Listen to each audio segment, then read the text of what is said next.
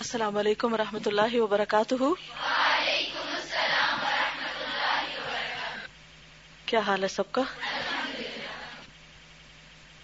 نحمد ونسلی علی رسول کریم اما بعد فاعوذ باللہ من الشیطان الرجیم۔ بسم اللہ الرحمن الرحیم۔ رب شرح لی صدری ویسر لی امری۔ وحلل اقدتم من لسانی یفقہ قولی۔ تو آئیے دیکھتے ہیں کہ قبولیت دعا کے اسباب کیا ہیں۔ فصل پنجم۔ بعض لوگوں کی دعا بسا اوقات بہت جلد قبول ہو جاتی کیونکہ وہ سخت ضرورت مند ہوتے ہیں۔ ضرورت ان کے اندر اضطرابی کیفیت پیدا کر دیتی ہلچل مچا دیتی اگر آپ کے اندر ہلچل ہے تو آپ دوسروں کے اندر بھی مچا دیں گے۔ جو دعا مانگنے والا تھا نا، اس کے اندر ہلچل تھی اور اس نے اتنی شدت سے دعا مانگی کہ آسمانوں میں کھلبلی مچ گئی اور وہاں سے فرشتہ آ گیا۔ اور کامل اضطراب کے ساتھ وہ اللہ تعالی کی جناب میں متوجہ ہو جاتے ہیں۔ یا یہ کہ دعا کرنے سے پیشتر، دعا کرنے والے سے کوئی بڑی نیکی وجود میں آ چکی ہوتی۔ ہے یہ جو پہلی بات ہے نا اضطراب کی، تو اس کے بارے میں قرآن پاک میں بھی آتا ہے نا۔ ام یجیب المستر اذا دعاہ ویکشف السوء۔ تو جو مستر ہوتا ہے نا، بے قرار ہوتا ہے، بے چین ہوتا ہے، اور اس بے قراری میں اپنے رب کو پکارتا ہے، لوگوں کو نہیں، اپنے رب کو پکارتا ہے۔ اور تڑپ تڑپ کے پکارتا ہے، رو رو کے پکارتا ہے۔ تو رب سنتا ہے۔ اور اگر یقین نہیں تو اللہ تعالیٰ پوچھتے ہیں اب میں اجیب المستر یا کون ہے پھر وہ جو مستر کی دعا سنے، بے قرار کی دعا سنے، بے قرار کو جواب دے؟ کوئی انسان ایسا نہیں کر سکتا، کوئی اور مخلوق نہیں کر سکتی۔ وہ یکشف السوء اور دور کر دے تکلیف کو۔ تو یہاں پر نمبر ایک لکھ کے نا اضطراب لکھ لے تاکہ آپ کو یاد رہے کہ دعا کے قبولیت کے لیے مجھے اپنے اندر استراب پیدا کرنا ہے۔ علامہ اقبال نے بھی اس کی دعا مانگی تھی نا آپ کے لیے۔ کیا؟ خدا تجھے کسی طوفان سے آشنا کر دے کہ تیرے بہر کی موجوں میں استراب نہیں۔ اب اتنے سکون میں ٹھنڈے ہیں۔ میں سوچ رہی تھی جن دنوں میں میں آئی تھی، تو میں سوچ رہی تھی ان دن کو حالات بڑے پریشان کن تھے، سب کے چہروں پہ پریشانیاں نظر آتی تھی اور ہر کوئی اس بات کی تلاش میں تھا کہ کوئی چیز ہو کہ ہم کریں، کچھ پڑھیں کہ ہماری پریشانی دور ہو۔ اور پھر مجھے لگتا ہے کہ لوگوں نے بڑے دل دل سے دعائیں کی۔ تو اللہ تعالیٰ نے رحمت کی اور آج کل ذرا سکون ہے۔ تو میں سوچ رہی تھی آج صبح ہی کہ اللہ تعالیٰ آفیت میں رکھے، امن اور سکون میں ہی سب کو رکھے۔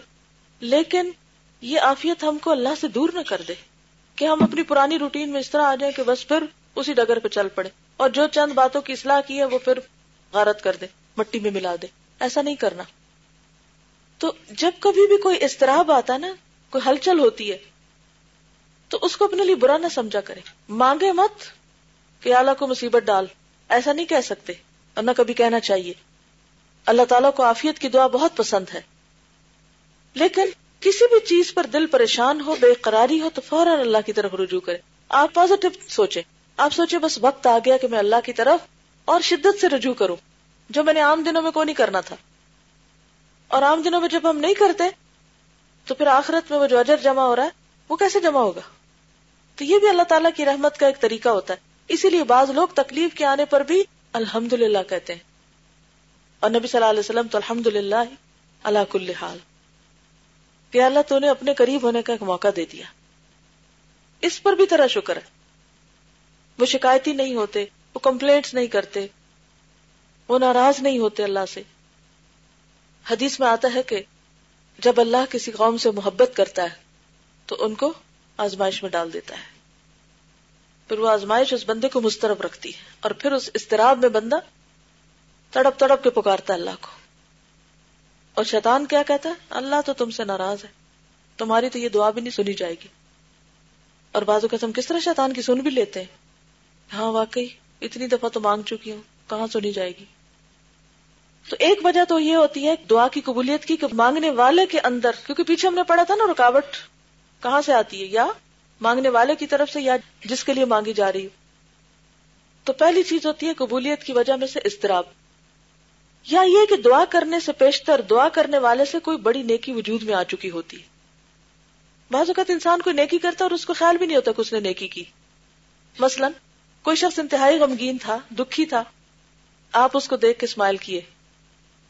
اس شخص کا غم تھوڑی دیر بھول گیا۔ آپ نے سلام کیا، جا کے حال پوچھا۔ اب دیکھنے میں تو کیا ہے یہ؟ آپ نے تو بس ایسے ہی ایک روایتی سے کام کر لیا۔ اور کیا اللہ کے لیے؟ حقیقت میں کیا تھا؟ اسماعیل بھی چیریٹی تھی، صدقہ تھا۔ سلام کرنا، دعا تھی، آپ دوسرے کے لیے کر رہے؟ اللہ نے آپ کے لیے سلامتی لکھ لی۔ آپ نے اس کا حال پوچھا، اس کا دل بڑا ہو گیا۔ اب اس سے کیا ہوا؟ آپ کو نہیں پتا۔ اچھا اتنے میں آپ جا رہے ہیں راستے میں یہ عمل کر کے جا رہے ہیں، کوئی آپ کو اپنی پریشانی یاد آ گئی آپ دل ہی دل میں اللہ کو پکارنے لگتے ہیں، یا اللہ تو میرا دکھ دور کر دے، کسی کو نہیں پتا۔ اور آپ کی دعا سن لی جاتی۔ اور جب آپ اپنے موقع پہ پہنچتے تب کہتے ہیں، یہ کام ہو گیا، یہ جتنے دنوں سے اٹکا ہوا تھا۔ اب آپ کو کچھ یاد نہیں کہ آپ نے کچھ نیکی کی تھی اور اللہ کو وہ پسند آئی۔ لیکن ہم عام طور پہ کہتے ضرور رہتے ہیں، پتہ نہیں اللہ کو کیا نیکی پسند آ گئی کہ یہ میرے ساتھ بھلائی ہوگی۔ تو یہی کانسیپٹ ہے وہ۔ یا اس قسم کی کوئی اور بھلائی جس سے اللہ تعالیٰ کی بارگاہ میں اس کی دعا جلد قبول ہو جاتی ہے۔ یہ دراصل اس کی نیکی کا سلا ہوتا ہے۔ یا دعا کسی ایسے وقت میں کی گئی ہوتی ہے کہ وہ اجابت دعا کا وقت تھا۔ یعنی قبولیت کا وقت تھا۔ یا اس قسم کا کوئی اور سبب موجود ہوتا ہے، جس کی وجہ سے اس کی دعا بہت جلد قبول ہو جاتی یہ دیکھ کر بعض لوگ یہ گمان کرنے لگتے ہیں کہ اجابت دعا کا سبب صرف دعا کے الفاظ اور کلمات ہیں۔ وہ کیا سمجھتے ہیں؟ کہ چند لفظ دہرائے ہیں میں نے۔ وہ ان الفاظ اور کلمات پر ہی تکیہ کر لیتے ہیں۔ وہ اسی کا وظیفہ کیے جاتے ہیں۔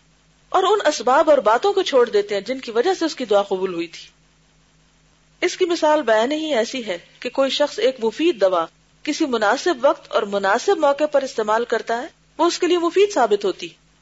دیکھنے والا سمجھتا ہے کہ صرف اس دوا کے استعمال سے اسے شفا ملی۔ کسی دوسرے سبب کی ضرورت نہیں، لیکن یہ قطن غلط ہے۔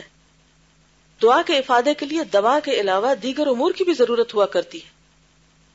بہت سے لوگ اس غلط فہمی کا شکار ہوتے ہیں، اور اس قسم کی غلط فہمیوں میں سے ایک زبردست غلط فہمی یہ ہے کہ کوئی شخص اپنی اضطرابی کیفیت کے ساتھ کسی قبر پر پہنچتا ہے اور وہاں پہنچ کر بارگاہ الہی میں مستربانہ حالت میں دعا کرتا ہے، روتا اور گڑ گڑاتا ہے۔ اس کی مستربانہ حالت کی بنا پر اس کی دعا قبول ہو جاتی ہے۔ جاہل لوگ یہ سمجھنے لگتے ہیں کہ مقبولیت دعا کا سبب اور راز یہ قبر ہے۔ حالانکہ سبب کیا تھا؟ اس کا اپنا اضطراب۔ حالانکہ ان کا یہ سمجھنا سراسر غلط ہے۔ مقبولیت دعا کا سبب اور راز اس کا اضطراب اور بارگاہ الہی میں اس کی مستربانہ التجا اور اس کا اجزو انکسار ہے۔ اگر یہی باتیں اس سے کسی مسجد میں سرزد ہوتی تو زیادہ بہتر تھا۔ اور اللہ تعالیٰ کے نزدیک یہ بات زیادہ پسندیدہ تر ہوتی۔